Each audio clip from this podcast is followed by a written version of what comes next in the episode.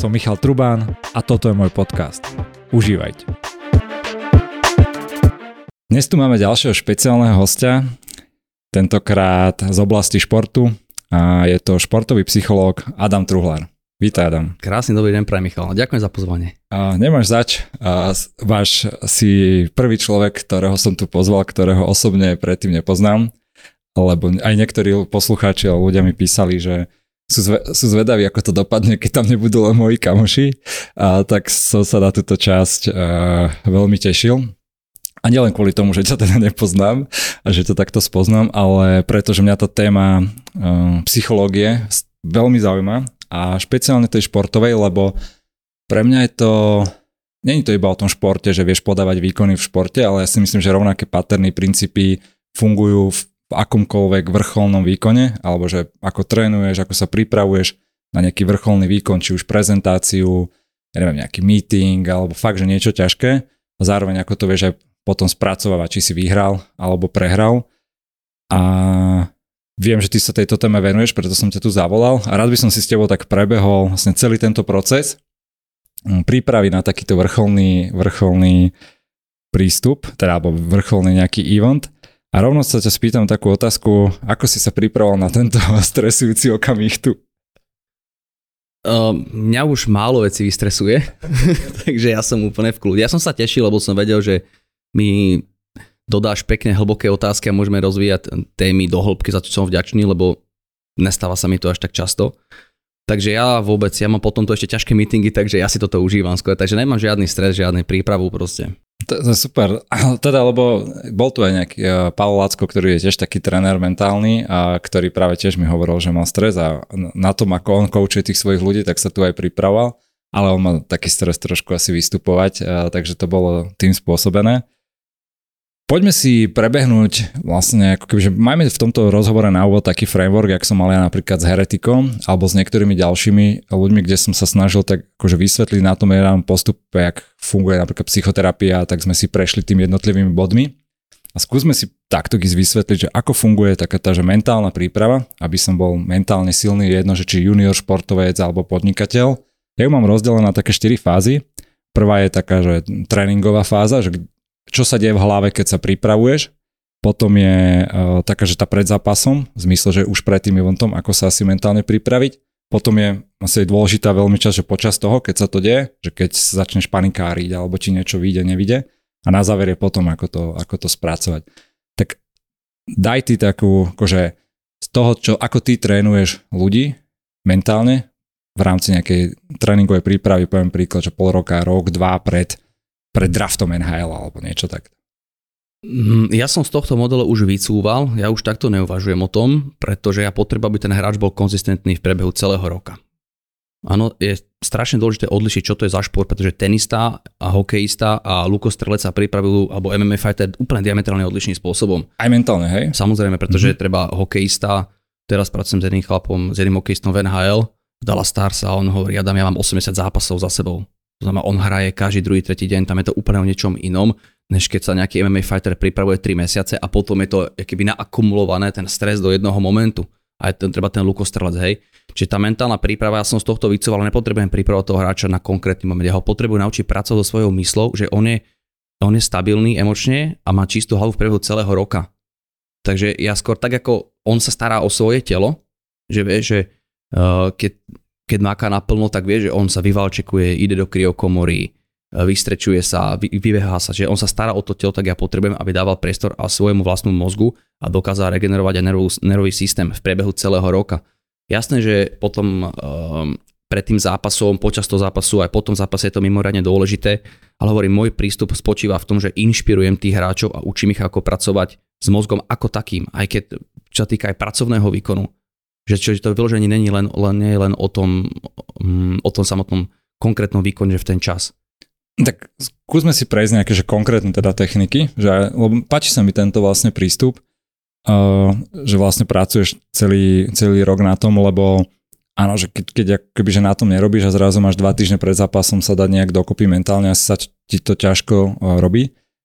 Čo ty odporúčaš človeku, aby mal čistú hlavu celý rok? Ako to funguje? Že čo, povedz to nejaké tréningy. Úplne najjednoduchšie, čo ja vnímam, pretože my sme v súčasnej dobe extrémne zhaltení informáciami a to je vidno hlavne na tých juniorských hráčov, že proste len tak voľne byť a vnímať, byť sám so sebou, ako keby už je nejaká abnormalita, hej, že my už sme tak prestimulovaní, že my keď nemáme čo robiť, tak vytáhneme Instagram a ťukáme si na Instagram.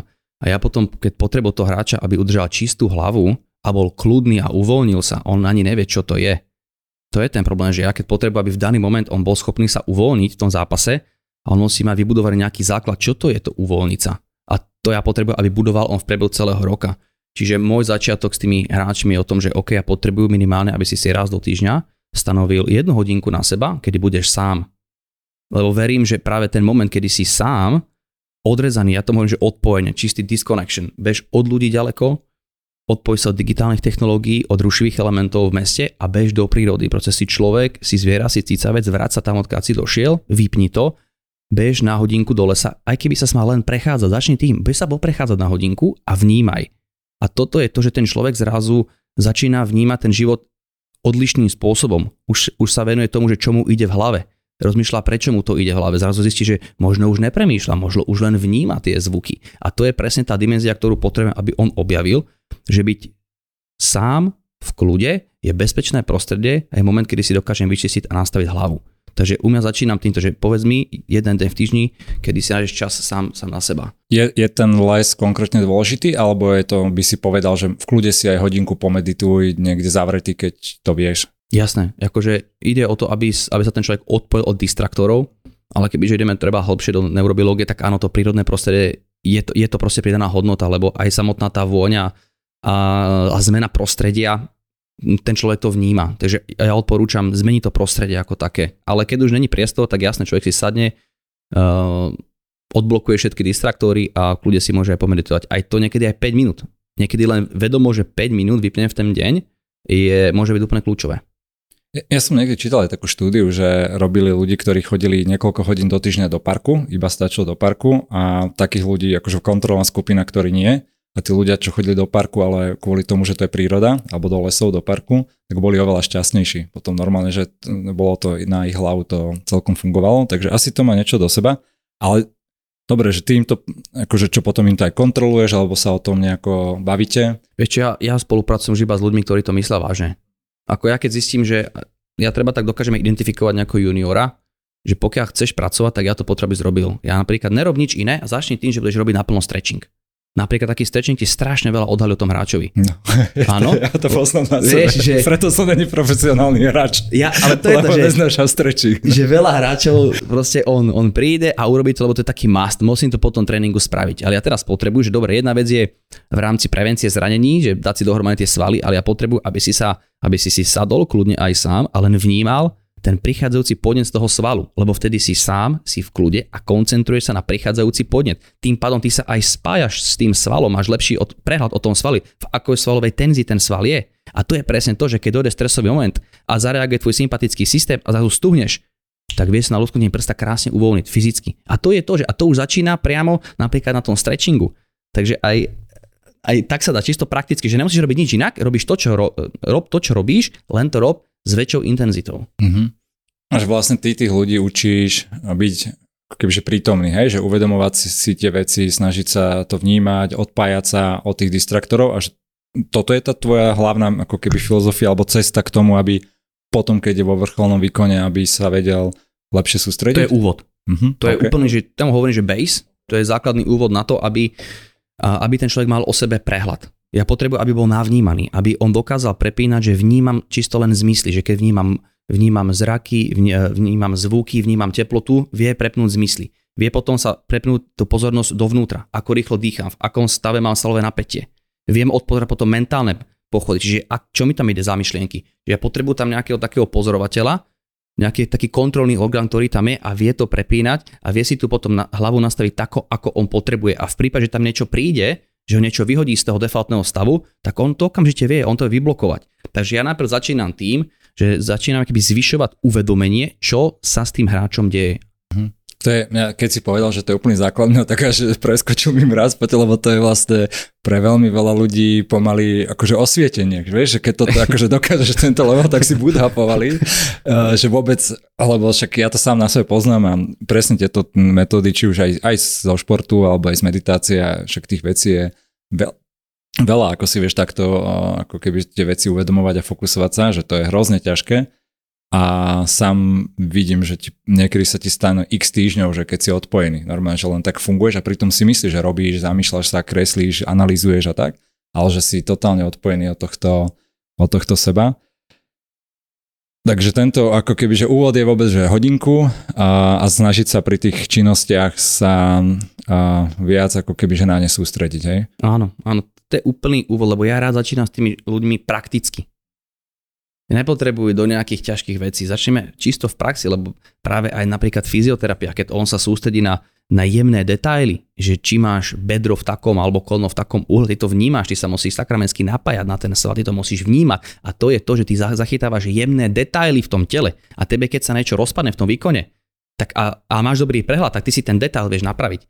Vieš, tenistom napríklad hráš tenis 15 rokov, to je reálny prípad, si napríklad štvrtý na svete a si nehráš ten tenis zle a ty môžeš dojsť do stavu, že ty nevieš trafiť trikrát forehand do kríža, tak sa ti to vie rozpadnúť. To je strašne frustrujúci moment. Áno, si zober, že ty máš nabuchaných tisícky hodín vo forehande zavretými očami najlepší na, na, na svete a zrazu ten mozog je tak schopný prepnúť, že ty jednoducho stratíš úplne dôveru a tú, a tú zrušnosť. A vtedy potrebuješ mať veľmi dobré napojenie na ten detail, aby si to spätne nahodil. Mne sa raz takáto vec stala, ale v plávaní. Tak ja robím triatlony a keď som sa učil plávať, tak um, po nejakom roku sa mi, som už tak akože trošku že vedel plávať, hej, ale zrazu som uh, si zlepšoval techniku, zlepšoval techniku a sa mi stalo to, že normálne, že týždeň, dva ja som nedokázal, že plávať. Som sa že topil, zle to bolo a ja som vtedy si povedal, že však to asi, som si trošku niečo o tom čítal, som si to vyriešil tak, že, že to prejde, hej, asi ja mal som aj trénera, ktorý mi potom pomohol to aj napraviť, hej, že zrazu pozrel a povedal mi on, lebo ja som to nebol schopný, že daj trošku tie ruky na širšie, že je strašne si akože stiahnutý a zúžený, že čo krajšia technika to vyzerá, ale ty nemáš takú mobilitu, že trošku sa otvor.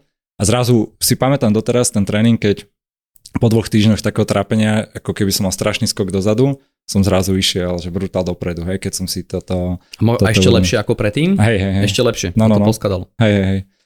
Že je, to, je toto akože bežná vec, čo sa ti deje v tréningu? Takéto rozbitie a potom poskladanie tej techniky? Toto je jedna z vecí, um, možno hlavný dôvod, prečo študujem psychológiu. Lebo ja som hrával tenis, doteraz hrávam tenis aktívne 20 rokov. A viem, čo to je, keď sa človekovi rozbije nejaký silný automatizmus a tým, že mi na to niekto nevedel odpovedať, ja som sa pýtal, OK, čo sa so mnou deje v ten moment? Nešlo ti to, zabudol a tak ďalej, ale mňa zaujímavé, že v tom tele sa bežať nejaké procesy ja potrebujem vedieť, čo sa so mnou v daný moment deje, prečo sa to deje a ako z toho von. A začal som kvôli tomu, to bol hlavný taký motivátor, prečo som začal študovať uh, psychológiu. Lenže psychológia sa o sebe ti odpoveď nedá. Tak som chodil veľa na medicínsku fakultu, študoval som neurofyziológiu, biológiu, všetky veci, ktoré sa dali. Nedalo mi odpoveď. Hej, začal som potom študovať veľa uh, kooperovať s, uh, s univerzitou v Brne v rámci telesnej výchovy a športu tam som nahľadol troška do motoriky, pohybu, koordinácie, začal som to troška zlievať, potom som toho napojil neurovedy a hľadal som furt tú odpoveď, čo sa so mnou deje, keď sa mi nedarí. To je kľúčová otázka primárna, ktorá ma prenasleduje celý môj život. Čo sa so mnou deje, keď sa nedarí? A to mňa zaťahlo tak strašne ďaleko, že nakoniec e, dojde dopyt e, z USA Hockey, že poď prednášať proste pre celý americký OK, že čo sa s nami deje, keď sa nedarí, že až tak ďaleko v nejakej téme. No. A si na to prišiel? Lebo to Minulý bolo... rok. Dobre.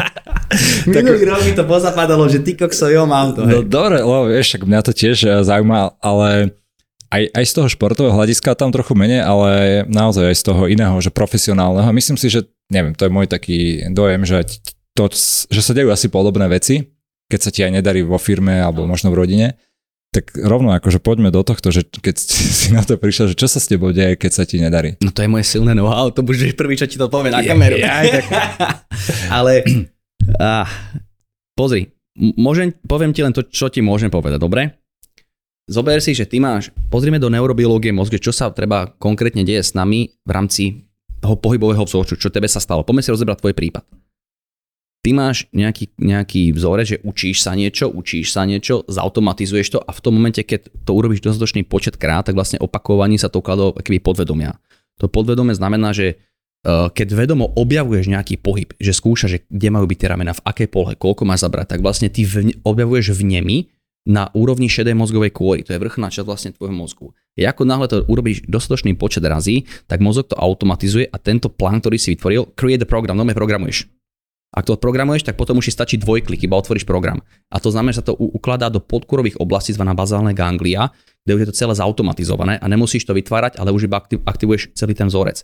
A tieto bazálne ganglia ale neaktivujú len pohyb. Ono rovnako to funguje aj na úrovni myslenia, aj na úrovni emócií. Čiže tie bazálne ganglie majú tri také hlavné lúpy, tri také slučky a oni, takže rovnako jak ty sa dokáže zautomatizovať zlý stereotyp v plávaní, tak rovnako sa dokážeš naučiť a zle zautomatizovať myšlenkové procesy. V konkrétnom momente zle uvažuješ. V konkrétnom momente si sa naučil byť hnevlivý.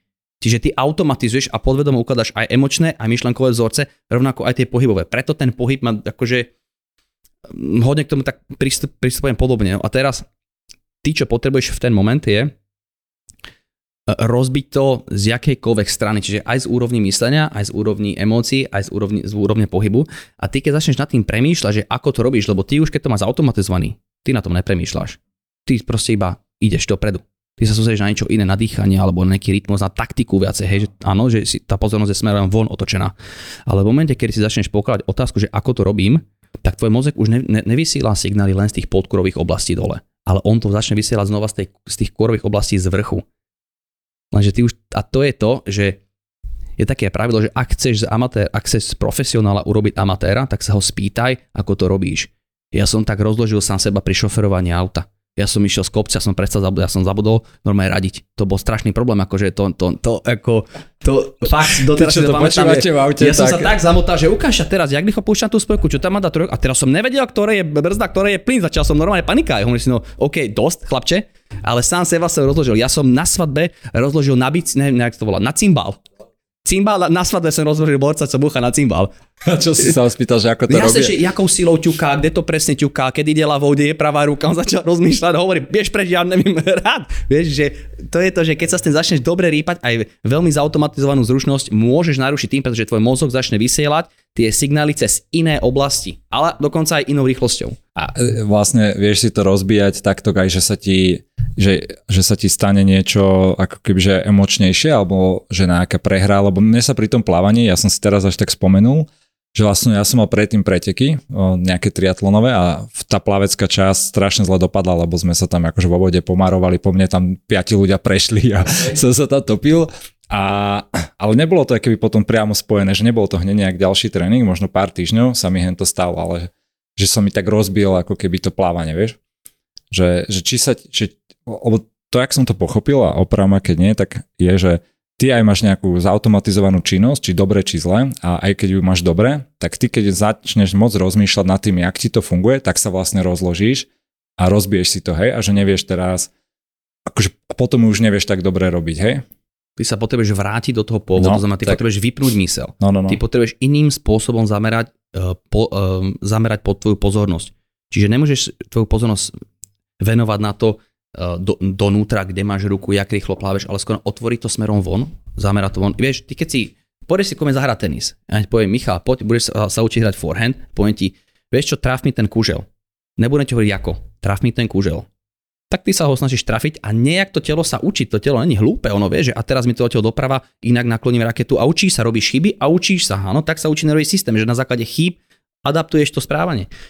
A hráš to. A ja ťa tak nechám. Ty si schopný sa to naučiť tam triafať aj sám. Ide to v akej technickej kvalite. Áno? A toto je to, že aký začne Michal, vieš čo, budeš hrať tam na ten kužel, ale zápestie daj sem, lake daj sem, tu sa vytoč a ľavou nohou nakroč do lopty, tak zrazu zistí, že ty máš v hlave viac informácií, ako času ich vykonať. A vtedy dochádza k tomu, že je tam veľa mozgovej aktivity, ktorá sa častokrát aj bije a vzniká tam potom emočný šum, lebo je tam veľa aktivity, Áno? A nakoniec to celé vypadne. Alebo dokonca potom ty sa vieš aj tak rozladiť, zneistí, že ty, tvoj organizmus celkovo začne proste fungovať na úplne inej frekvencii. Mm-hmm. Ja, ja teraz, ak ste hovoril, že úplne s tebou súhlasím zasa v takých veciach, ja teraz keď odskočím od toho športu, že v diskusiách, že ja keď som absolvoval viacero tých politických diskusí, že ja som vždy predtým, ja neviem, že prednášal, vieš, alebo nikdy som, mal som firmu ľudí, nikdy som... Sorry, nechcem rušiť túto parádnu debatku, ale ak vás tento podcast zaujal a chcete dostávať podobné info do mailu, tak sa prihláste cez Truban.sk na môj newsletter. Predtým, ja neviem, že prednášal, vieš, alebo nikdy som, mal som firmu ľudí, nikdy som akože nemal s tým nejaký problém a hej, hen to je trošku iný level, keď v telke, live a na kopec vec. Ale čak ja som sa v tom snažil aj zlepšovať a si to trénoval a presne ja som bol v takej fáze, že si veľmi rozmýšľal, a, že nemal si vypnutú hlavu a diskutoval si a snažil si sa robiť a to bolo aj návonok veľmi cítiť a ja som sa v tom aj strašne zle cítil, lebo som presne mal akože 20 tisíc vecí, čo máš v hlave proste pospájať a bol som z toho taký rozbitý. Čiže dobre, to sme... A to je prvá fáza. No. To ty si musíš prejsť tak či tak. Hej. Vieš, ono práve in, ľudia, ktorí sú inteligentní a majú dobre vyvinutú analytickú mysel, tak sú ako keby náchylnejší na to sa rozbíjať.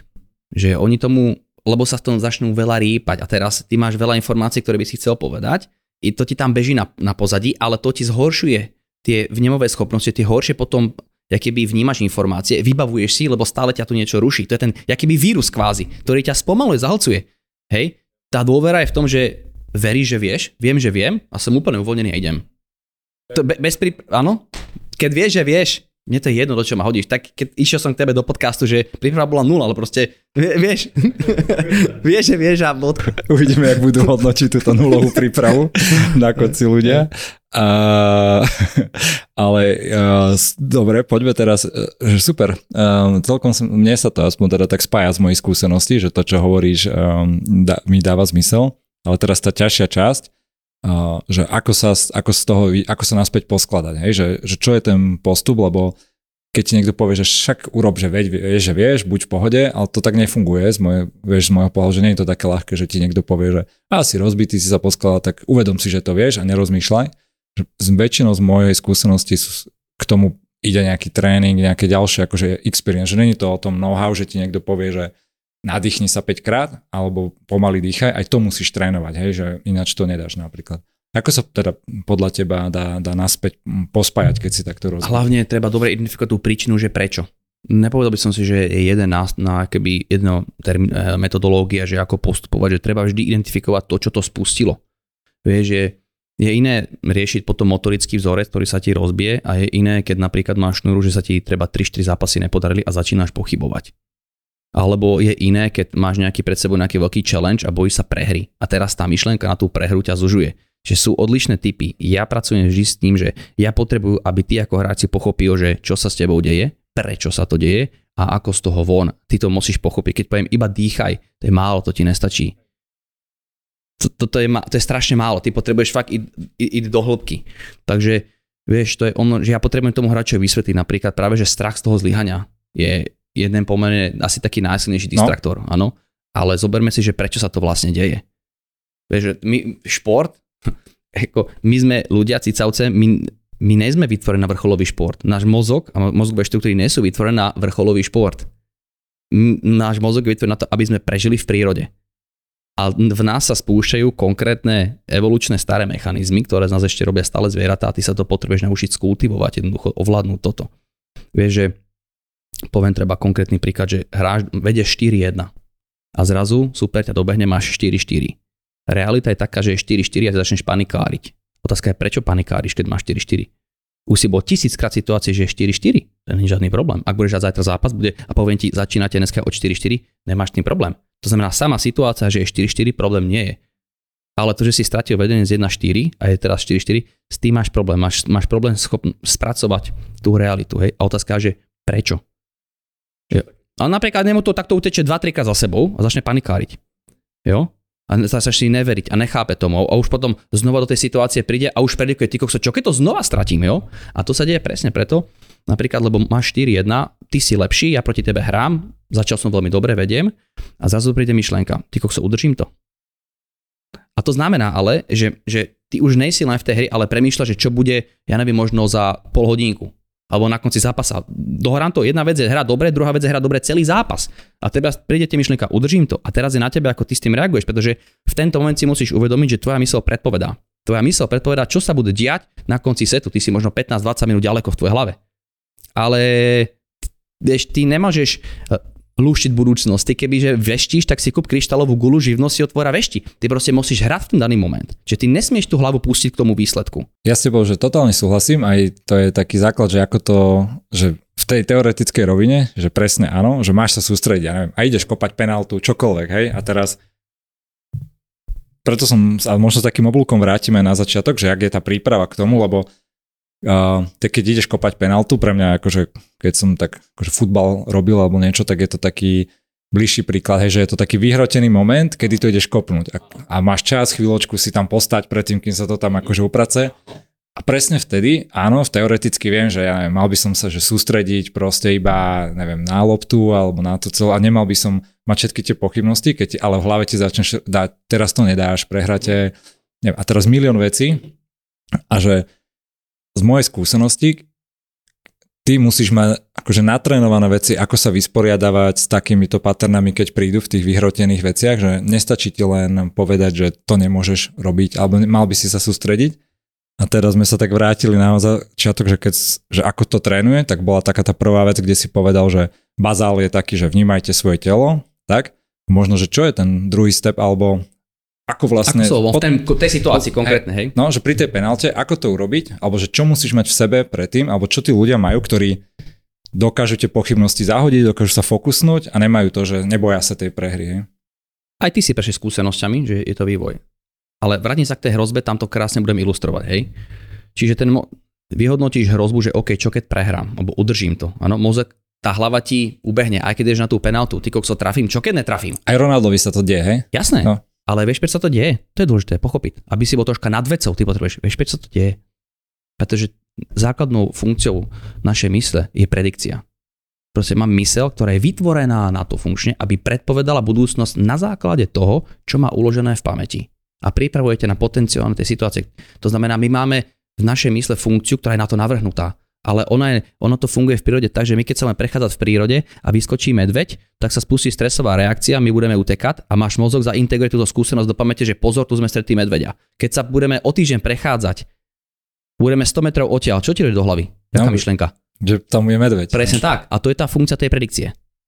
A toto sa spúšťa v tom športe, že ty som minulo som nedal penáltu, čo keď tu nedám teraz mozog to na stranu môže robiť, ty musíš byť pripravený. Ty musíš očakávať očakávateľné. To není o to, že to nepríde. Ne, to môže prísť. Okay. To môže prísť, buď na to ready. OK, ale teraz máš dve možnosti, viacero. Dve sú také, že vyblokuješ. Koncentrácia je schopnosť blokovať nepodstatné vnemy. Je to dôležitá myšlienka alebo není? Není v daný moment. To znamená, ty ju potrebuješ vyblokovať. Vyblokuješ ju ako? Ty musíš zahltiť tú pozornosť teda niečím iným. A potom dneska, čo môžeš kontrolovať? Ja keď mám dobre rozohraný zápas a zrazu mám, mám 30-40, mám krátku nabiehanú loptu, jeden zahrať winner, vyťaznú loptu, hej, dôl, za ťažkého stavu. Zoberme si Federera, ako on postupuje. Federer dá out za 500 milisekúnd až 1 sekundu. Okamžite preberá zrakovú kontrolu a pozrie sa na úterák a povie, daj mi, daj mi úterák. To je prvá reakcia. Zoberie si úterák, súčasne rek úteráku, môže sa vydýchať, môže si uvoľniť svalové napätie. Rozdýcha sa, pozrie sa na struny a zakoncentruje svoju vizuálnu pozornosť na struny. On nepremýšľa ty kokso, ak som mohol robiť túto chybu. On koncentruje zrak, dýcha a naprava si struny. Drží tú pozornosť tady. To, že tam niečo na pozadí beží, to tam môže ísť. Ale vedomá pozornosť je v činnosti. Uvoľňujem si svaly, dýcham, napravujem si struny. Niečo tam na pozadí beží, ide o to, aké je to silné. Ale aj keď to tam beží, to není problém. OK, niečo tam beží, som v nejakej novej situácii, potrebujem zahrať som pod tlakom, beží to tam a treba byť na to pripravený. Musím hrať aj s tým, keď to tam bežím. Je jasné, že to neprepúšťam do jadra tej pozornosti. Blokujem to tým, že sa intenzívne zamerávam na tú činnosť. A ostatné blokujem. To je akéby tunelové videnie, len to je to, že ty si v prvej rade musíš uvedomiť, že niečo mi tam prechádza a musíš mať tú schopnosť to vyblokovať. A to je to, že keď ty robíš stretching a začneš na niečím premýšľať, ja nechcem, aby si premýšľal. Keď robíš stretching a začneš premýšľať, tak to vyblokuj tým, že sa presmeš na ten sval a vnímaš len sval a dýcháš. A to je ten tréning, ktorý potrebujú vybudovať ten základ, aby si to potom vedel tam aktivovať. OK, super. Čiže ja uh, potom si povedal ešte, že druhú možnosť, k sa vrátime, iba to tak ja zosumarizujem pre seba, že prvá vec, mne sa páčila na tom, že pred nejakým, že očakávaš, že ti prídu také myšlienky, pochybnosti, že ťa to neprekvapí, lebo to je tiež taká vec, že ktorá sa ti stala tisíckrát a vždy ťa to prekvapí a spovedal, že furt, že prečo sa spochybujem, však som tam bol a že dobrý point vlastne, ktorý som si nikdy nevedomil, že že to očakáva, že to príde a tým pádom to má možno aj menšiu intenzitu. Ďaleko menšiu intenzitu. A ďalšia je tá, že vlastne tým, že ty sa v iných rôznych činnostiach učíš sústrediť na veci, hej, a vnímať napríklad pri svaly, alebo však hocikdo pri neviem, písaní na notebooku, ja neviem, čokoľvek sa môže sústrediť. Pri jedle. Na, hej, pri jedle. Pri chôdzi. Tak sa, si učíš. Učíš sa, učíš sa ako keby tento... Je dobré potom mať uh, jednu ako keby vec, ktorú máš naučiť, ak má ten Federer struny a že, alebo, že mať ju dopredu danú, že čo to je, není asi dobré vtedy vymýšľať, že a vidím tu kúsok trávičky, Ty idem sa na ňu... ty už máš vytvorený stereotypický opakujúci pattern. Že vieš, že robí- ti príde pochybnosť a ideš do toho. Jedeš a robíš to Hej. tisíc razy. Federovi už to tam nenaskočí. A aj keď pozor, nie vedomo, ale emocionálne vie, aj on vie napríklad, 2018, keď hral uh, Wimbledon v semifinále proti Nadalovi a vedol 2-1 na sety a podával v štvrtom sete na víťazstvo, vedol 5-4. Tak zober si, že ty už si, za minútu môže byť konec zápasu. Ale rovnako keď to posuníš, tak môžeš dať ešte ďalšie 2 hodiny proti Nadalovi. Jo? Jasné, že Federer to nepustí do vedomia tej pozornosti. Do vedomia pozornosti. On to bude blokovať. Ale emócie predbiehajú. Mozog není blbý. Vieš, mozog, on bude emočne, emocia rýchlejšia, to znamená, že on si, že OK, on to už cíti, Roger, ešte minútku a máš to za sebou, len to nepokaz. To znamená, napriek tomu, že myšlenkovo to nepustíš, emocionálne to môže predbehnúť a stane sa to, že Roger Federer zahraje forehand do kríža, takú chybu ti neurobí, veľmi ľahký forehand do kríža neurobí. Hneď na to uh, dáva slice do polky síte. Toto je chyba, ktorú Federer neurobí. Potom má dôležitý stav, je tuším 30-40 a on pokazí smeč, z tisíc smeču on 999 trafí. Takýchto ľahkých. Vtedy nie. To znamená, aj Rogerovi Federerovi 2018 sa dokáže stať to, že tá mysel mu utečie. Není dôležité, že utečie. Dôležité je, ako rýchlo dokáže refokusovať späť do tej hry, lebo on ten game ešte vyhral. To znamená, není umenie hrať dobre, keď sa dobre cítim. Ne. Umenie je vtedy, aj keď sa nedarí, aj keď sú tam tie distraktory. Napriek tomu byť kľudný, koncentrovaný a robiť stereotypicky rovnakú vec a nepustiť tam tým pádom nič ostatné. Super, mne sa to páči, tento pohľad vlastne, ktorý je o tej príprave, ale že aj o tomto, že vlastne ty sa nesnažíš vytvoriť alebo byť v takom prostredí, že všetko bude dobré a keď bude niečo, že to zvládnem, ale naopak, že viem, že bude ako keby, že zlé a v to, viem, že aj keď to bude zlé, že to dám ako keby. A potom si spomenul ešte takú druhú možnosť, že toto bola nejaká blokovacia a potom je druhá nejaká, že to príjmeš. Vieš čo, blokuješ, blokuješ, to je vlastne koncentrácia. Hej? A potom je druhá vec, že niekedy je to tak intenzívne, že to prenikne do jadra. Že to tam jednoducho je. Kebyže zoberieme pozornostnú kapacitu analogicky, že mozog ako počítač, tak ty vieš spracovať 128 kilobit za sekundu. Jednotiek, hej.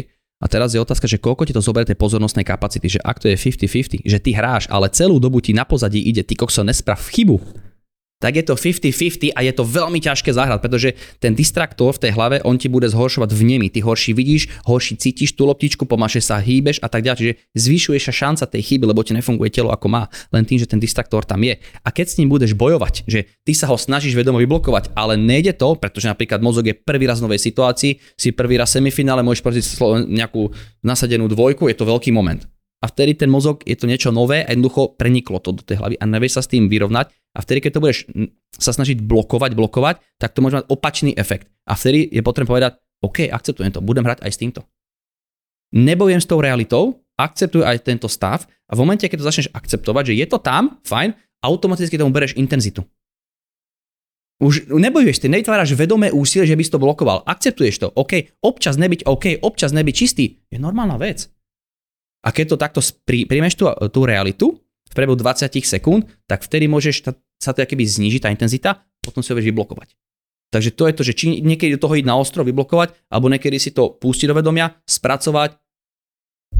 A, a, a, ale ďalšia varianta je tá, to je drvia väčšina športovcov, že už majú nejaký automatický vzorec, že už prehrá množstvo zápasov, on tam príde a už tie myšlenky idú, bežia a on ide sám proti sebe, ten hráč, áno, že nevie do toho ani vstúpiť, ani to vyblokovať, nemá nejakú alternatívnu riešenie, nejaké B riešenie, že proste ide v tom automatizme a, tam, a o tom je tá mentálna príprava. To znamená, ty mi povedz, čo sa s tebou deje v tvojom organizme, keď zlyháváš. To ma zaujíma, keď robíš tri chyby, čo ťa najviac vyrušuje, ako si s tým vieš poradiť. Toto je o tom, ja potrebujem identifikovať vtedy, keď on zlyháva, čo sa s ním deje a na toho pripraviť. Toto není odpoveď. Toto je automatizovaná odpoveď, ktorú si si robil od 7 rokov, pretože si na seba veľa prísny, veľa očakávaš, rodičia boli veľa kritickí. Povedz mi, ako má vyzerať alternatívna odpoveď. Ako chceš odpovedať v tej situácii? A zasaď nový vzorec do toho mozgu, daj mu výsledok. Takto chcú, aby si reagoval. A toto krm. týmto sa a bež na tréning a trénuj si to. Predstav si, že keď spáruješ a boxuješ, tak už boxuješ proti nemu, reálnemu súperovi. A predstav že dostaneš tie ťažké rany. Nevadí, že dostaneš. Aká je reakcia? Ovládni tvoj dých, ovládni tvoj, tvoju, tvoju, tvoju vision, tvoj, tvoj zrak a poď do toho. Takže nám takto, v tomto je tá príprava. Super, super.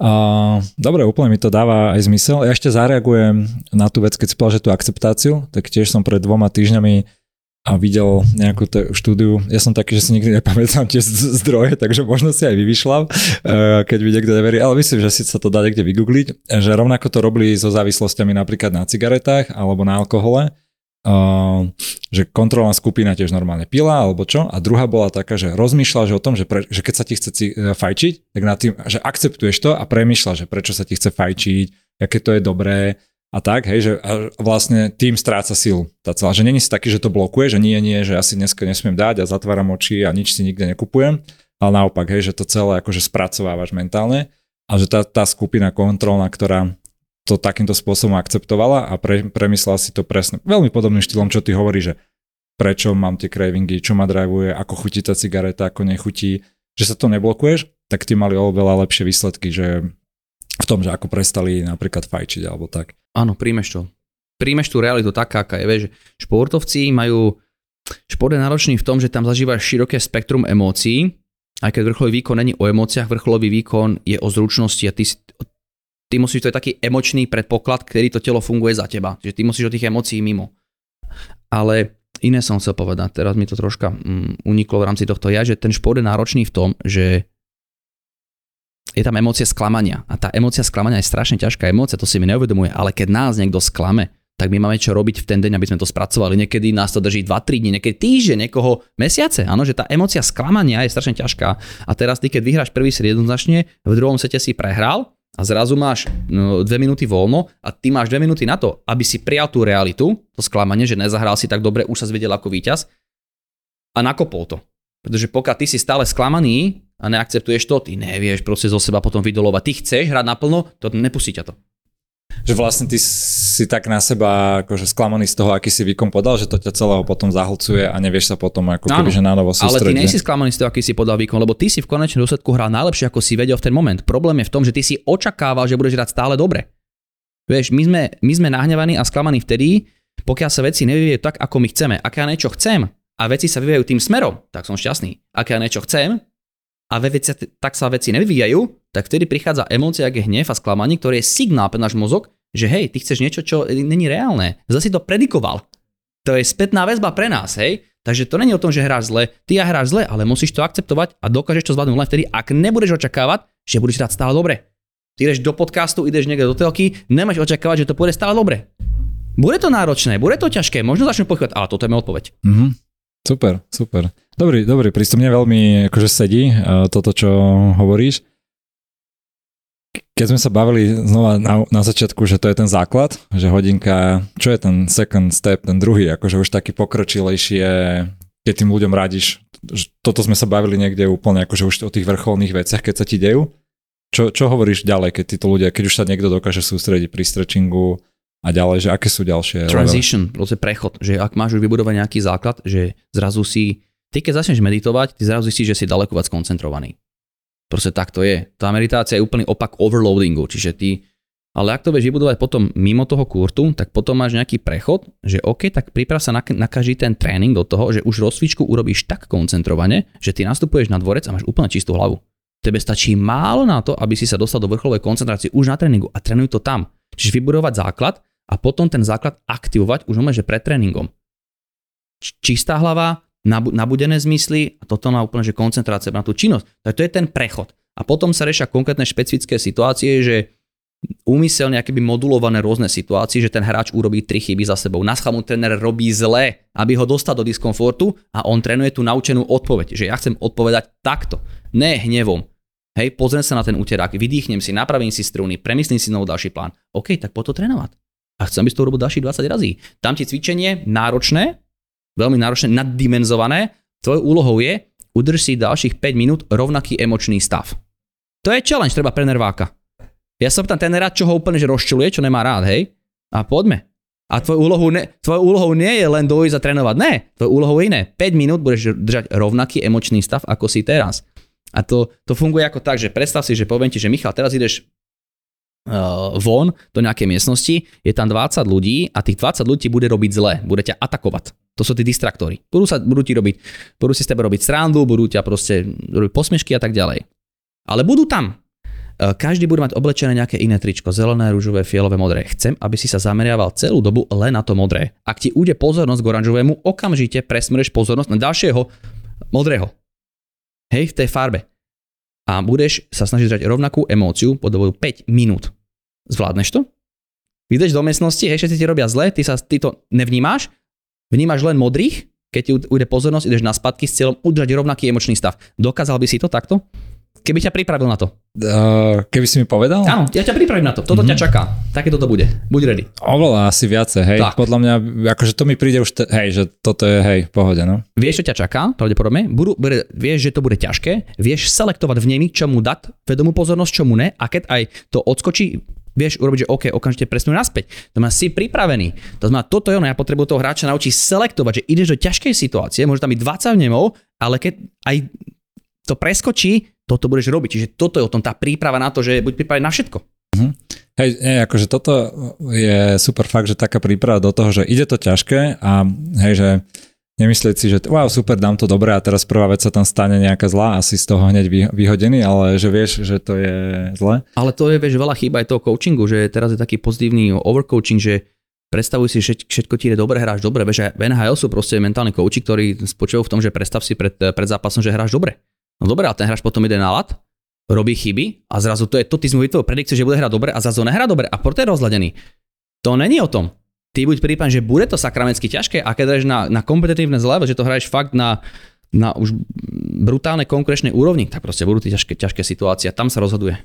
Keď si, uh, veľa otázok mi furt skúšali, chápem, že prečo keď s tebou niekto robí rozhovor, tak skáče z témy na tému, ale teraz, ak si povedal ten fokus, tak uh, ja mám veľakrát, uh, či už v športe naozaj, alebo pri prezentácii, alebo pri nejakých iných akože, veciach, ťažkých, zložitejších, uh, kebyže, nie že dilemu, ale ako si selektovať nejaké to tunelové videnie fokus a ako také rozšírené panoramatické, že sa vieš, že nesústredíš proste na tú vec, ale vnímaš práve to okolie, aby si to chápal v nejakom väčšom kontexte a že ťa nerozčúle nejaká. Sú tam nejaké akože pravidlá, alebo z, tvojho, z, tvoj, z tvojej skúsenosti, že uh, neviem, napríklad tomu tenisovému hráčovi by si hovoril, že vždy má iba tunelové, alebo proste sa niekedy aj pozri do šírky a ukludní sa tým, že tenista, sa nesústredíš. Mm, tenista konkrétne moc neotvára pozornosť smerom, mm, ako ne, neotvárajú, golfista je treba niečo iné, basketbal, hokej niečo úplne iné, že naopak áno, tam, to, tam sa s tým hráš, niekedy to zakoncentruješ, ale naopak ty potrebuješ to niekedy otvoriť.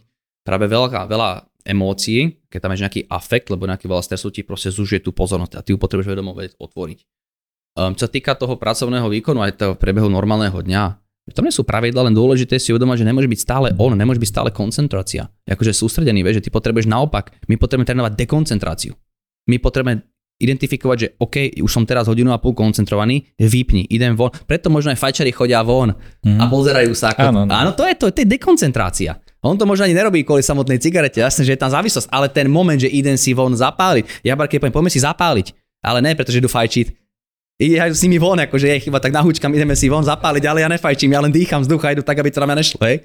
Ale to je preto, lebo ideme dekoncentrovať. A to je napríklad moment, že veľmi zaujímavé výskumy v oblasti kreativity sú. Že ak tu sa stretneme 6, poviem o pol tretej do pol štvrtej musíme chlapi za hodinu vymyslieť nejaký program, že čo budeme robiť, nejaký, nejaké riešenie. Za hodinu na to možno neprídeme, alebo na nejaké riešenie. Potom si ideme zabehať, dám si stodenú sprchu a poviem, wow, mám to.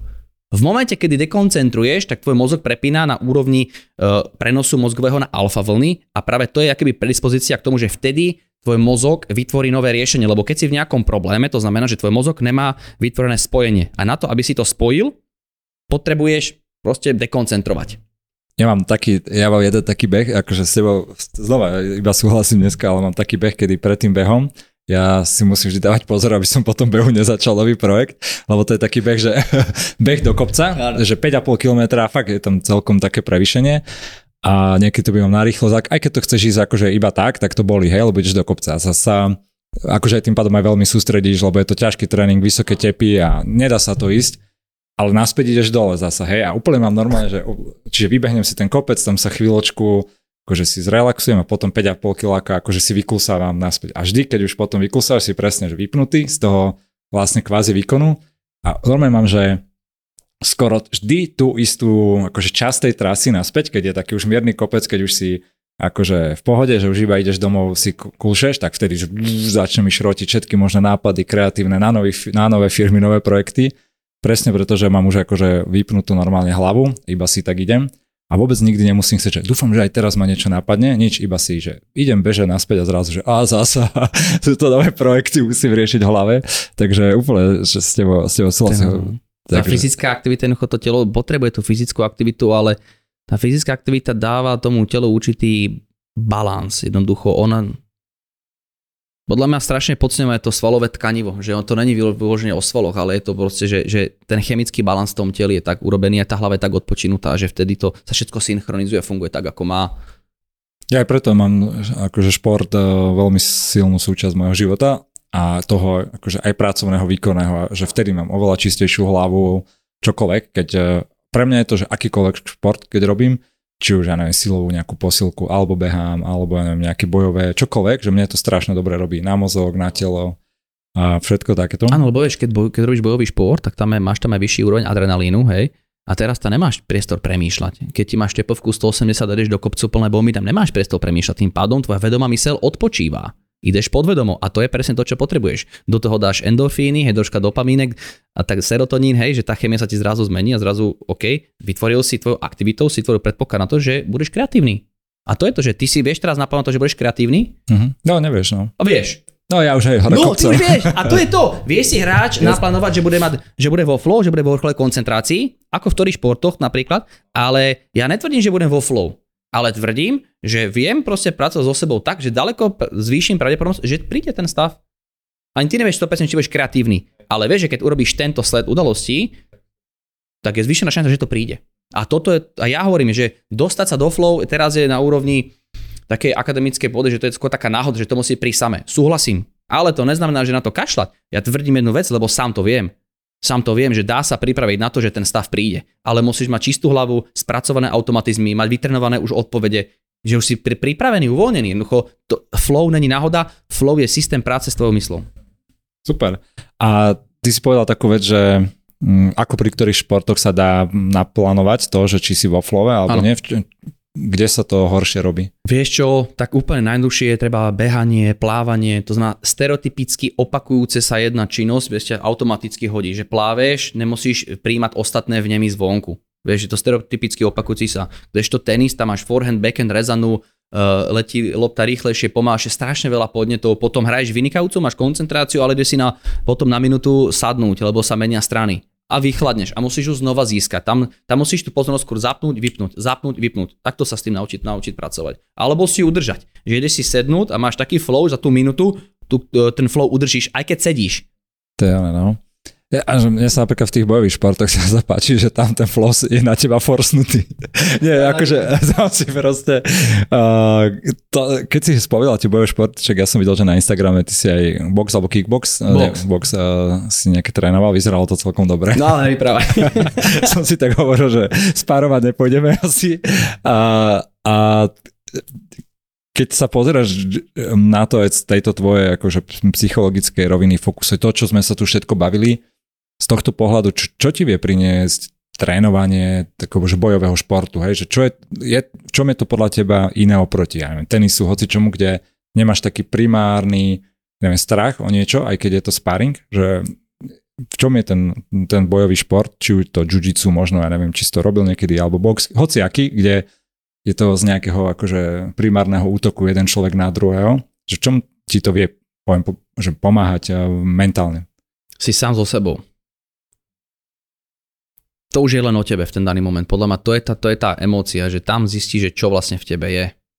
Bezprostredne byť konfrontovaný s hrozbou sa musíš 100% spolahnúť na seba a tam zistíš, čo ti ide v hlavu, tam, tam zistíš úplne všetko. Práve preto to mám rád, lebo mne box, keď boxujem proti dvojmetrovému chlapovi, ešte som si doma zabudol zuby a vie, že nesmí ťa trafiť ani raz tou pravou a hej, to sa mi stalo. Tak čo robíš? Minulý, minulý týždeň. okolo, nie? Ale tak sú tam ostatní ľudia, tak nechcel som ho tá zdúbkať, ale tak ma hecovali, tak som ako vedel, že nesmím ani jednu dostať tak uh, o to viac sa musí človek koncentrovať, podľa mňa to spojenie, že jednak je to rýchle, tým pádom nemáš priestor na premýšľanie. Ako náhle premý, začneš premýšľať v boxe, kokso, prečo som ho netrefil, akože mi uhýba, tak je konec. Nesmieš.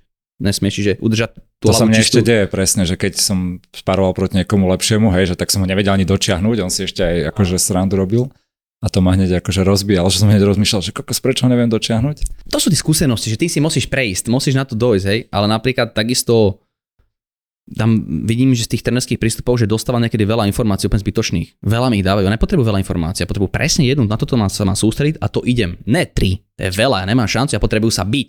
A ja napríklad vidím, že keď sa veľa technicky zlepšujem, tak to moje ja to, že ja som taký kvázi taký bitka, že ja sa nebudem do, do tvrdej prestrelky, do konfrontácie. Proste od malička to je vo mne, že ja idem Ty do... Ty si Trnavy, všetko si? Zo Skalice. Zo Skalice. No to nepočuješ. To, ja si spravil to už je, Skaliština opravená do Slovenčiny je Trnavčina. Áno, ja si robím sradu, lebo kamoši e, bitkári sú z Trnavy no. väčšinou, no, tak preto. Ne, taký, že mám rád tú, tú bezprostrednú už, keď už to leta ľava, práva, ľava, práva, hej, tak tam už je vyloženie, ja treba odpozorované, že čím je to rýchlejšie, tým lepšie reagujem že tam, kde ostatní v tej rýchlosti sa necítia OK, tak mne to robí dobre. Ja napríklad vidím, že tí rýchlostné športy, ak je stolný fotbal, stolný hokej, tak tam som dobre. Čiže ja keby mám tú predispozíciu vnímať tú rýchlosť, Sorry, nechcem rušiť túto parádnu debatku, ale ak vás tento podcast zaujal a chcete dostávať podobné info do mailu, tak sa prihláste cez Truban.sk na môj newsletter. Tak tam som dobre. Čiže ja keby mám tú predispozíciu vnímať tú rýchlosť, a preto to možno aj tak objavujem z emócie s tým, že teda fakt e, je tam nejaký akútny stav, musíš mobilizovať svoje, svoje telo, byť súčasne, že tu, tu a teraz. Brutálne to je, e, na to celé telo rozvíjaš celé telo, že ti dá fantastickú kondičku, ako to má toľko benefitov, že ty si odpočinutý, našlapaný, vieš, rozvíjaš seba samého, že ja ako zo všetkých športov asi bojujem a bavia najviac. Mňa v tom, že tam ti to vypne hlavu same, že to tam proste aj jiu že tam keď sa začneš spárovať, tak ne, akože tam nevieš rozmýšľať, hej, že tam sa ti dajú, dejú také veci, že uh, si myslíš, že si niečo tam na zemi obraňoval proste 5 minút, že ťa tam sa ano. snažil uškrčiť a potom ti tréner ukáže videjko, že ak ste tam a bolo to 5 sekúnd hej, a ty si tam pol hodinu bojoval v hlave s, celou, s celým svetom a tak a to sa, mne sa to páči. Ako, je to taký odskok, ale že tiež sa mi zdajú, že tie bojové športy sú strašne super, uh, také že zábavné, akurát um, tam je asi dosť nebezpečné alebo ťažšie, keď máš nejaký ťažší sparring, nie? že vtedy to vie byť ako keby že nepríjemné, keď tam dostaneš len také bomby do hlavy trochu, tak to je jediné také, čo mne vadí, keďže nechceš trénovať na nejaký zápas, kde by si to asi mal uh, vedieť. A keď sa vrátim takto z tej, vidíš, som si už vymyslel dobrú otázku, že ako je dôležité v tých tréningoch mentálne, uh, ako by si ty teraz hovoril, že si tréner nejako MMA, trénuješ aj nejakých uh, fighterov, alebo? Ako mu ty odporúčaš, že ako často by mal mať ten akože, ťaž, taký sparring blízky akože zápasu, aby toto chápal, hej? Že ako veľa mu stačí, že technicky dobre robiť easy a ako veľa má byť zvyknutý, nie že premýšľať o tom dopredu, aké to bude, ale že čo je podľa teba odporúčanie, aby si bol dobrý, aby si vedel ten zápas prísť, lebo napríklad však v behu, ale je to tak, že ja viem, že mal by si čím si bližšie pretekom, tým by si mal bližšie robiť podobné veci. Ja neviem, behávaš traily, ale ideš na maratón Košický po betóne, príklad, tak by si ku koncu sa mal už začať po ceste behávať reálne, aby si to telo čo najviac, čo najviac tie preteky prispôsobiť.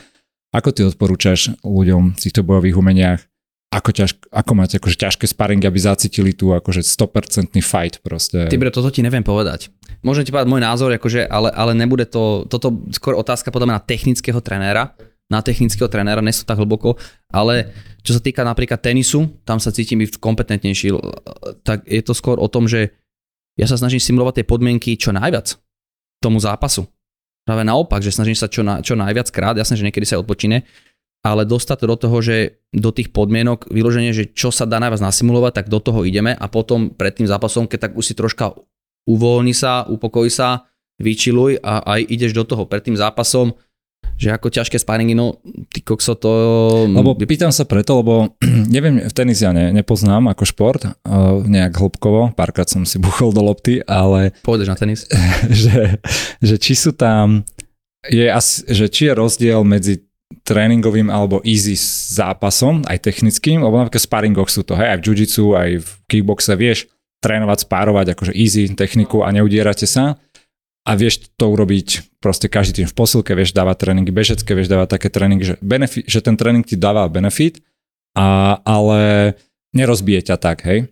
Ale potom ty potrebuješ niekedy zakorporovať aj akože veci, ktoré ťa rozbijú, ktoré sú akože hardcore, hej, aj na telo, aj na hlavu a aby si bol zvyknutý na tie vysoké, ale nesmieš ich robiť často. No Takže... jasné, a tí chalani sú hodne unavení ako v tej príprave pred tým MMA, áno, že oni ledva niekedy chodia, rozprávajú pomaly, lebo oni dostávajú strašné záholy, čiže ona aj musí vedieť, že kedy. Ale zväčša tí chalani sú radi, keď dostanú takú dobrú nakladačku, lebo oni vedia, že tam to bude ťažké a potrebuje tú situáciu toho ťažkého si on zažiť a pripraviť sa na to, či to bude zem, či to bude, eh, či to bude hore, vrch a tak ďalej. Že on potrebuje podľa mňa čo, to zažiť. Ako často frekventovanie. To už asi... To, aj o to, jak rýchlo začína regenerovať, aj o tej potreby, že podľa mňa ten hráč by už sa mal aj v sebe vyznať. Áno, že viem, že si odpočinutý, potrebujú si dať potrebuje okús, okúsiť to naddimenzované, potrebuje ťažký sparring, vieš, že to už by sa aj on má povedať, možno ten hráč vie lepšie ako tréner, ktorý nevie až tak podľa mňa vyhodnotiť, že v akom stave ten hráč je. Alebo naopak, ten tréner vidí, že, že bojí sa tej konfrontácie, tak vtedy mu dám ten tvrdý sparring. Áno, či ty robíš svojim ľuďom také, že keď vidíš, že bude čo nejde alebo zle, tak ty ho s tým konfrontuješ, hej, čo najviac. Ale pripravím ho na to. Uh-huh. Že mu povieš, že to bude ťažké teraz, áno, hej? Áno, áno. Povedal si mi ešte takú dobrú rádu, keď si hovoril, že ostávať v tom emočnom a rovnakom rozpoložení, tak vieš, keď si hovoril, že, um, že ti ide aj niečo ťažké, alebo že tam pošleš pred 10 ľudí, že si budú robiť seba srandu, aby si ostal v rovnakom emočnom rozpoložení. A pritom napadlo, že napríklad keď chodím na ten kickbox a tam mi tréner dáva aj nejaké cviky, mobilitu a tak, hej, až vždy mi dá taký Rus, taká ruská škola, tak vždy mi dáva taký hardcore, čo ja nezdášam, lebo ja som videl zasa v triatlone, jak si musíš dávať pozor na to, aby si sa nepretrénovával a zbytočne to nehrotil, keď nie sú preteky. A úplne vidím, že keď mi, že poviem, že neviem, 20 opakovaní nejakého cviku alebo 40 a už po desiatich si nasratý, ale akože emočne, hej, že zvládaš to, trošku je to, že každým opakovaním ťažšie a ťažšie, ale vidím, jak ma to emočne nasiera, proste, že každý, že nedokážem 20 opakovaní byť emočne rovnako. Že nie je to návonok, že by som niečo nadával, ale že idem, som nahnevaný, že zasa 20, on je blbosť, ale viem, že to potrebujem Ale Michal, inak sa opýtam. No? Ak sa teraz my dva dohodneme, že pôjdeš znova pre tú ruskú školu, no? tvojou úlohou je, že priorita číslo jedna je no, no, no. držať si emočný stav. Neodrobí to byť na strane. Rozumiete, sa musíš dopredu nastaviť, ten filter vnímania musíš nastaviť dopredu. A urobil si to niekedy? Že idú toto robiť, ale hlavný cieľ je udržať rovnakú emóciu? Bolo to cieľ číslo jedna? Ne, nebol, nebol, ale no. chcem to urobiť, ak si to no, hovoril tak to teraz. musíš urobiť. Jo, jo. To, ale hovorí, to musí priorita číslo jedna. Ak to je dva, tak už to nefunguje. Dobre, on niekedy aj počúvate podcasty, tak dúfam, že lebo vy tam prikúri, to sa vždy dá tak prikúriť, ale ale je, presne som si to hovoril a úplne mi to iba tak um, zablíslo v hlave, keď si to hovoril, že, že na sebe ma to samého hnevá. Ale že potrebuješ tak, nadlimit. No. Ty potrebuješ ten nadlimit, lebo dobre, vtedy si, vtedy si možno zanadáva, že je tam nejaký hnev, ale v konečnom úsledku potom, keď už ide do ostrého, tak zistíš, že vtedy sa vieš o seba opred, lebo vieš sa prekonať. Áno, že nakoniec sa to fakt robí odolnejším, silnejším. Tam je otázka, že aby to nebolo veľa. To je celé. Musíš ísť do nadlimitu a dobrý tréner ťa dostáva do diskomfortu. On, on ma dostáva, ale že, že mňa tam keby hen ten princíp hneva, že je to, není to také, že by som nevládal. Alebo minule sme mali, čo ma akože fakt vytočilo, že celý pol hodinu predtým iba, že na biceps, hej, akože to raz, to som nemal nikdy predtým, ja sa snažím väčšinou také celotelové tréningy a tak. A sme robili, ja neviem, 9 cvikov po 3 opakovania rôzne na bicepsové, akože aby ma tam úplne tak dodralo, by som tam fakt nadával, že to aký má zmysel, že na čo to proste robíme celé.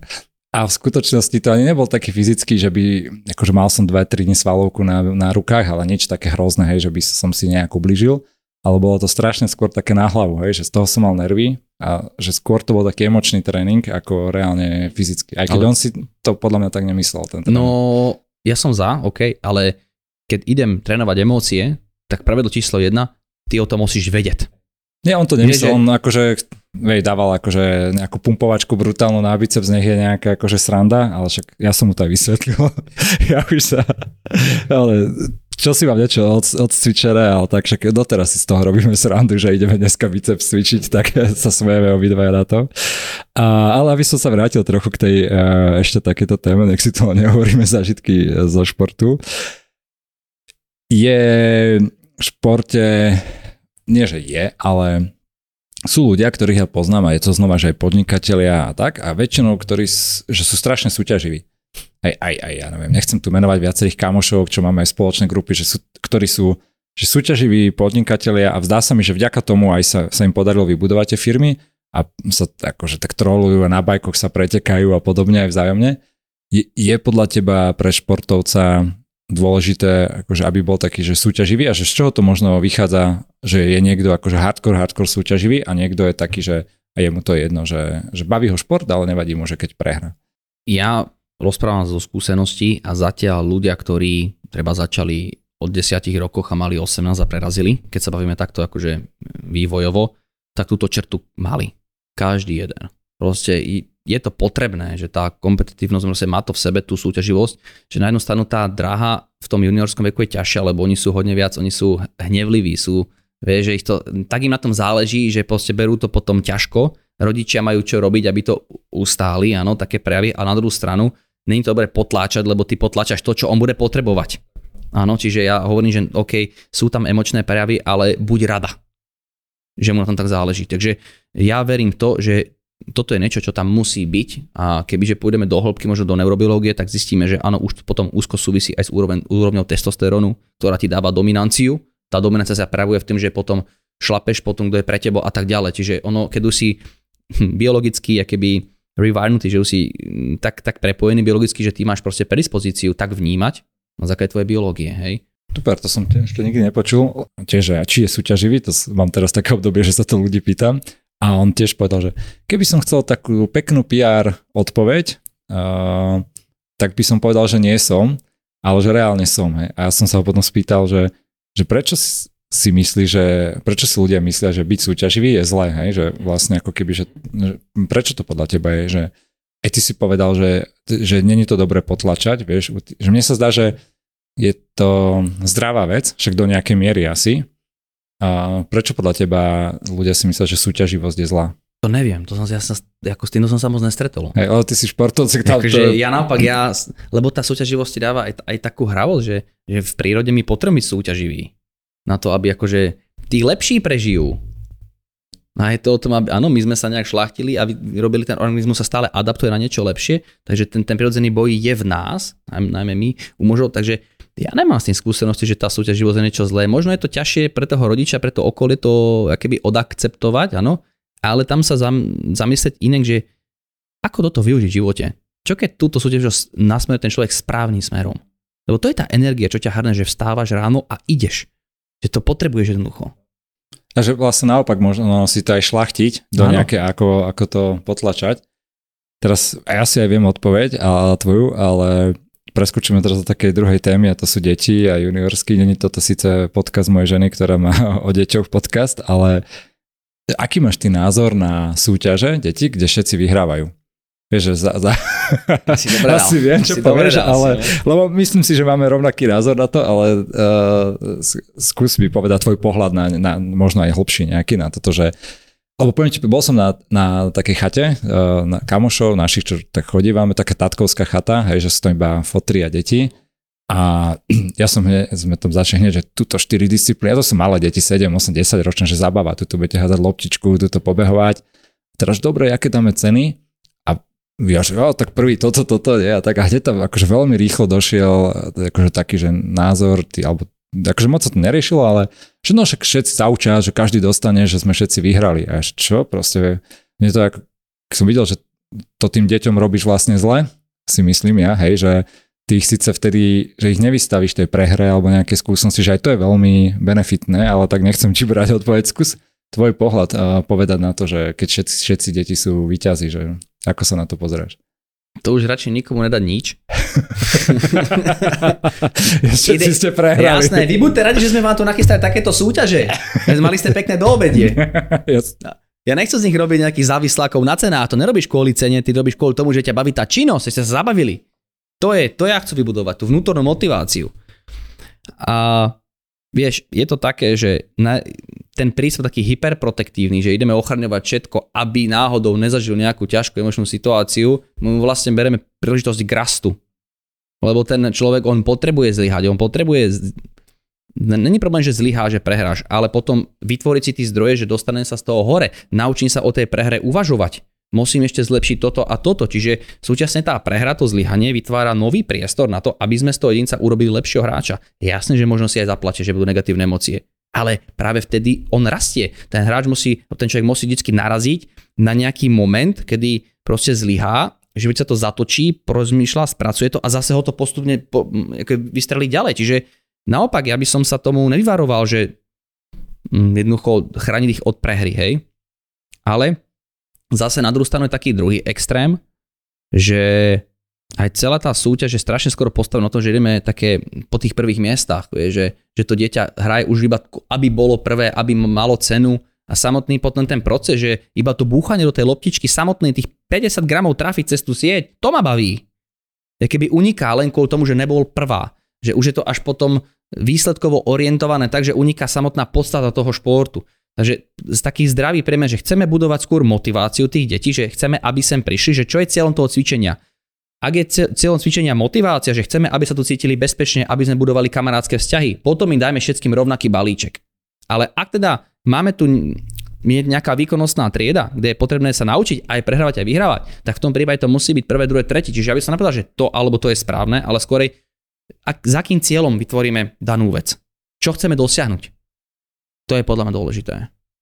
Jo, a, hej, však nechcem toto ďalej rozoberať a keď sme pri tých deťoch, alebo možno junioroch, a teraz z takého mentálneho pohľadu, že ty keď sa st- si to trošku spomínal s tým stretchingom, že keď už vidíš človeka, ako strečuje, vieš ho zadnúť, a teraz nehovoríš na nejaké fyzické veci, že keď vidíš, ako hrá, že fyzicky, ale vieš ty z tvojej skúsenosti a teraz, že už po pár hodinách, po pár minútach, možno po pár sekundách odhadnúť, že či ten človek uh, je mentálne silný alebo že buď, má veľkú šancu na úspech, lebo akože hlavou to niekam spracuje, nespracuje, aj keď má možno alebo nemá takú genetiku alebo talent v tom športe, že dá sa to tak povedať, že po pár minútach, po pár testoch ty už vieš odhadnúť športovca, uh, že, že či bude mať väčšiu šancu na úspech? V tenise viem. Vieš to iba, že per šport, hej? V tenise viem. A, lebo to máš spojené aj s tým, že lebo, rozumieš tenisu ako presne, takému. lebo viem, viem to človek na ten organizmus nahľadnúť z rôznych systémov, vieš, od motoriky, koordinácie, vieš, lebo ty môžeš povedať, že hlavu má výbornú a do, aj dobre šviha, ale zistí, že napríklad má zlý odhad, lebo nevidí dobre loptu. Má napríklad zlú dynamickú zrakovú ostrosť, ktorou veľmi ťažko zlepšiť. Znamená, bude robiť chyby. A toto môže byť základný limit. Takže ja môžu povedať hoci čo, ale potrebujem mať široký spektrum. Čiže v tom tenise si myslím, že jo, na, na, tých, na tých detiach vidí, že aj tá hlava je nastavená, aj cíti to, vidí to. Mm-hmm. A čiže nedá sa to povedať tak globálne, hej, že by si iba, že čisto mentálne vie, že OK, že typek má aj, možno nemá talent až takú dobrú genetiku, alebo čo, ale že tou vytrvalosťou, tou svojou hlavou, to ako keby, Všetko že musí pre, byť dobré. prebie. Hej? Všetko musí byť dobré. Keď urobili v 70 rokoch také výskumy, že zobrali psychológa, technického trenéra, lekára, kondičného trenéra, kedy si urobil testy, a potom povedal, že kto bude v reprezentácii, to boli deti, ktoré mali 10 rokov, že kto sa dostane najďalej. A každý mal identifikovať z toho týmu nejaké deti. Tak jednoznačne to vyhrá lekár, lebo im urobil práve testy práve zrako, zrak, na kvalitu dynamickej zrakovej ostrosti. Povedal, že ten, tú loptičku, keď na ňo letí, vidí tak ostro, že síce nevie teraz šviať, ale šviať sa naučí. Šviať naučí, že aj Labradora. Ale tú loptičku, akým spôsobom vidí, tak to, to nedokáže zlepšiť. Čiže on vtedy identifikoval na základe zraku ten talent a presne tak to aj bolo. Čiže je to také, také veštenie, že musíš mať komplexné data.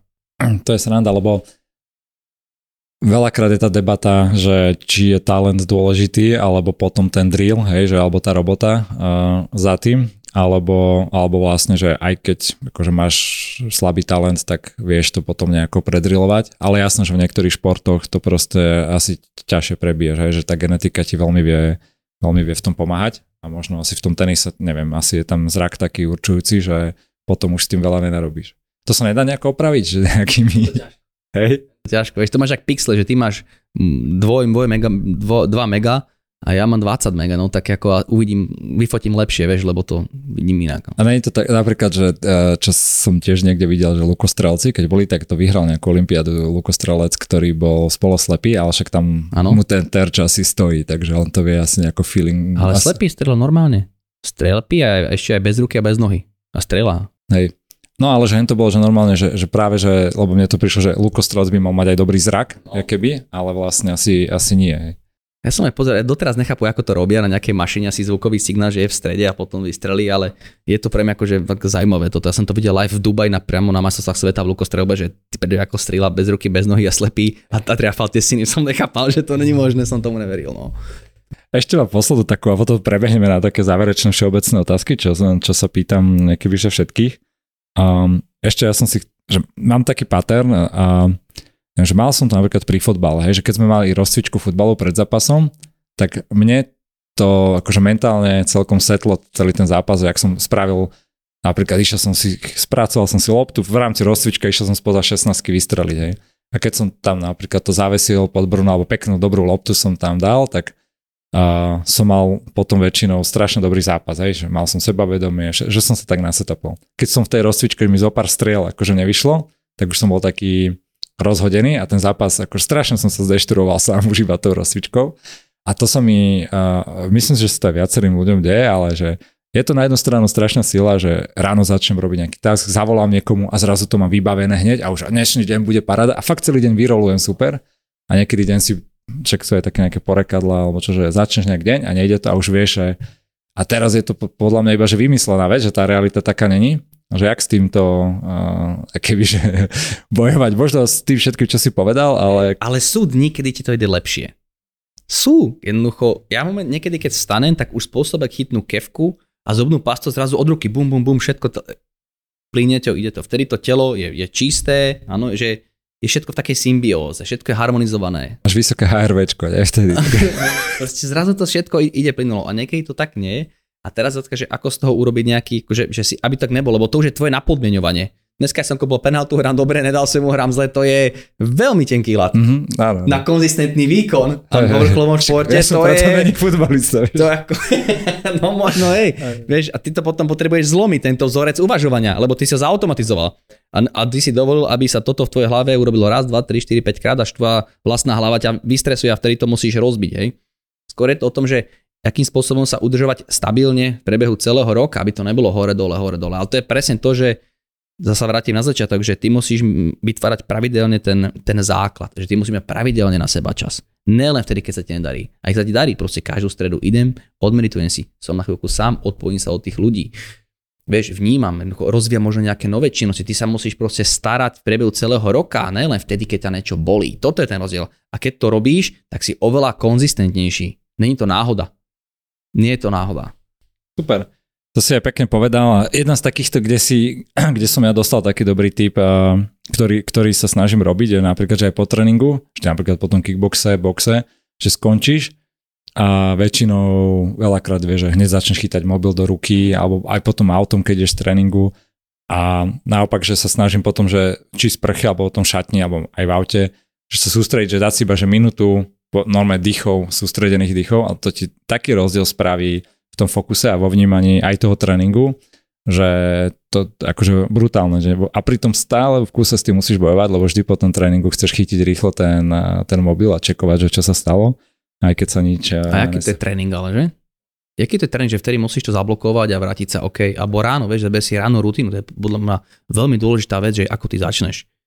Že či začneš tak, že ani nepozdravíš svoju ženu našej pusu, ale zoberieš mobil a ťukáš, vieš čo nové. Ja som teraz pracujem na také mojej novej rutine, že, že vstanem a prvé čo je, odložím mobil a idem von a sa proste poprechádzam po ranej proste trávičke ešte. A na boso. Že sa prechádzam a proste vnímam a snažím sa keby navnímať bdelosť môjho nervového systému cez fotóny, proste vystaviť sa domedenému svetlu. Čiže len chodím, dýcham a vnímam a ten deň začne úplne inak, ty máš čistú hlavu, ty si vo vnemoch, ty si v živote, ty si tam, ty nesi v mysli, keď ráno začneš, zobudíš sa, chytneš mobil, alebo ty kokso, toto som včera zabudol, toto musím robiť. Ty naštartuješ od rána ten program v hlave tým, že premýšľaš. A jedeš a ty tam možno ideš celý deň. A to je to, že ne, ty potrebuješ tam moment, kedy proste defokusuješ. Začať ten deň inak, nejaký default nahrad, potom dobre zapnú hlavu, robím dve hodinky, vypnem, boom, defokus. A, a hrajka, sa, hrajka sa s týmto. Super, teším sa. Jeden z mojich veľkých challengeov poslednou dobu je, že keď si robím kávu, že ráno filter, mám okolo toho už taký rituál a presne keď tam prekvapkávam tú kávu, tak hneď, že a však idem rýchlo čeknúť mobil a jedno z tých najväčších je, že nie, že tuto, do tohto zrovna si nechcem, že to sú 3 minúty, však si pekne využí na nalievanie kávy a sústreť sa ako keby, že iba na toto a nečekujú. A to je normálne, že sám som prekvapený zo seba, aké je to ťažké. Vlastne, že fakt sú to, že 3 minútky si doleješ kávu a furt ten mobil proste chcem chytať a, a vyťahovať ho. Tak áno, ty si ešte naprogramovaný ajťák. No však ešte k tomu. A ja furt čakám, vieš, že kto čo, aké mesto vybombardoval teraz na Ukrajine a Twitter kúkam stále. Ale hej, no však dobre, e, super. Vieš čo, veľmi parádna téma. O, myslím si, že sme, že si to zasa ukázal aj e, z takého iného trošku pohľadu, jak som tu mal však rôznych psychologov a koučov, či Heretika, Vatkerty, no, Pala Lacka, ty si zase z takého iného, iného trošku pohľadu, ale pritom zároveň veľmi, veľmi také podobný ground to malo. Sa mi to hrozne páčilo. Vieš ty odporúčiť nejakú knihu alebo zdroje alebo nejaké podcasty, čokoľvek, že v tomto smere, kde sa ty vzdelávaš, že čo by mohlo pomôcť neviem, či asi tenistom priamo, nie, neviem, koľko tenistov to počúva, ale také širšie verejnosti, nejaké do, dobré zdroje, okrem, však myslím, že ty si aj nejakú knihu napísal. Môžeš aj tu v klode mám tu, mám tu pre teba jednu. No, super, vidíš, zarábam na podcastoch. Chcel som si ju kúpiť, ale radšej som si to povedal, je, že ťa pozvem. To je kniha, ktorá je určená pre rodičov. Ako funguje mozog, mysel mladého športovca, že ako každé jedno slovo, každá jedna veta, ktorú ten rodič povie pred výkonom, po výkone, ovlivňuje mysel. A ten rodič si musí tieto vlivy uvedomovať, aj to vysvetlené na konkrétnych príkladoch. To, to odporúčam prečítať ako, máme na to celkom dobré ohlasy, sa to pomerne veľa predalo. A čo týka takej literatúry, ja nemám ani že jednu nejakú obľúbenú, to je strašne akože veľa, uh, ale taká, ktorá dokáže podnetiť nejaký nový spôsob uvažovania a myslenia, uh, je taká, ktorá sa ťa opýta dobré otázky, tá knižka. Ja mám rád, keď dostanem dobré otázky, lebo vtedy prichádza dobré odpovede.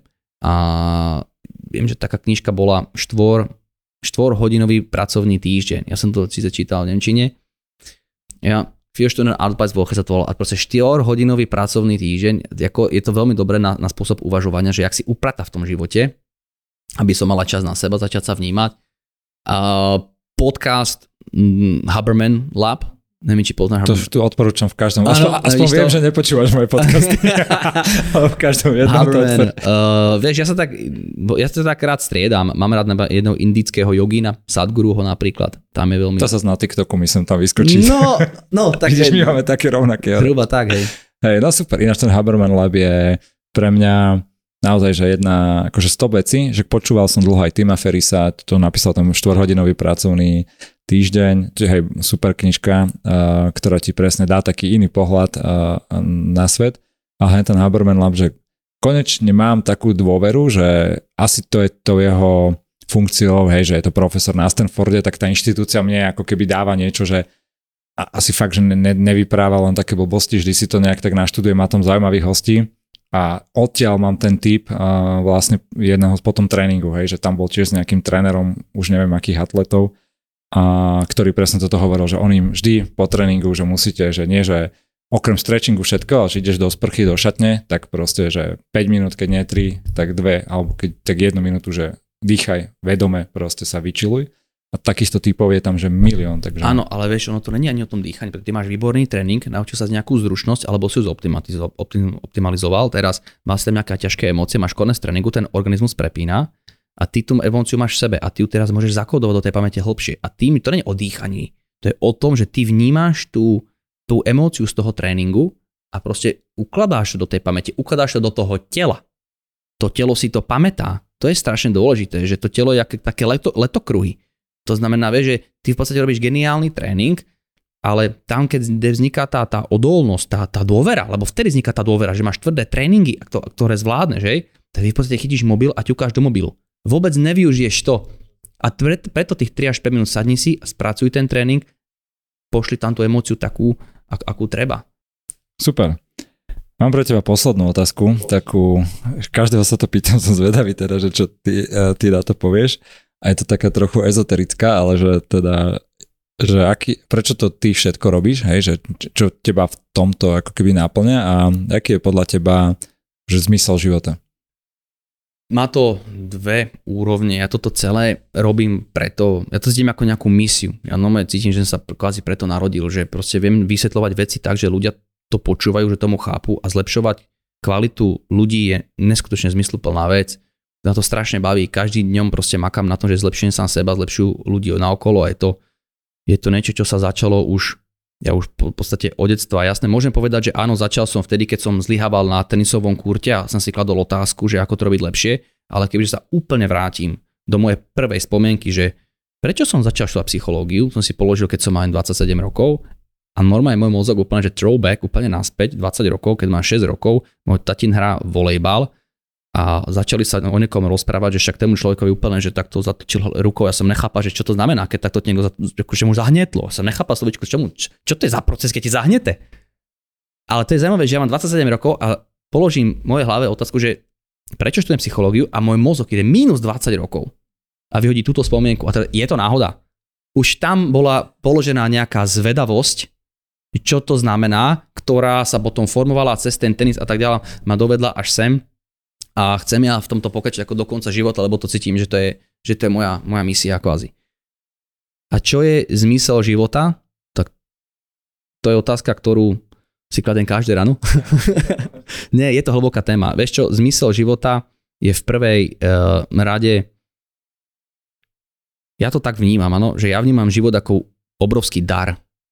Proste existujeme, žijeme v nejakom, v nejakom vesmíre, ktorý tu je miliardy rokov a ja som dostal možnosť tady prežiť možno 70-80 rokov. Je to strašne rýchle, ale je to, ja to vnímam proste, že ako keby, že sme v nemi, že sme došli proste na krásnu planetu, máme možnosť proste vnímať ten, ten život, precítiť tie emócie. Máme tu proste fakt príležitosť objavovať, realizovať sa, pochopiť tomu životu. Takže ja to vnímam ako, že to je dar, ktorý sme dostali, ktorý je potrebný prevnímať, prebádať užiť si ho. Krásne, povedal si prvýkrát niečo iné ako všetci ostatní, ale tiež zároveň veľmi podobné.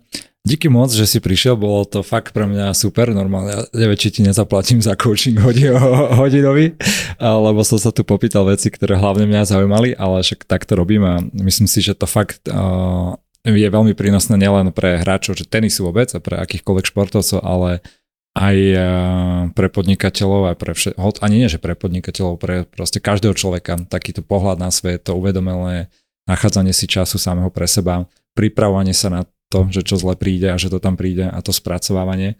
Takže fakt, eh, a bolo to zároveň také také zahoracké, také priame, rýchle, rovné, že bez nejakých strašných uh, teórií, takže aj vieš dobre komunikovať, tak uh, díky moc, že si prišiel. Ja ďakujem, Michal, veľmi pekne ďakujem. Ďalšiu časť máme u konca. Som veľmi rád, že ste dopočúvali až sem a znamená to asi, že sa vám ten podcast páčil. Ak vás podcast zaujal, budem rád, keď ho ohodnotíte na tých platformách, kde ho počúvate. Pomôže to jeho zdieľaniu. A pokiaľ by ste chceli podobné informácie o podcaste alebo o typoch, ktoré zazneli aj tu, dostávať ich aj do svojho mailu, tak sa prihláste do newslettera na truban.sk. Ja tam párkrát za mesiac pošlem svoje tipy a triky na nové časti alebo na veci, na ktoré som natrafil a ktoré ma inšpirovali. Ďakujem moc ešte raz Teším sa na ďalšiu časť, verím, že aj vy. Díky moc.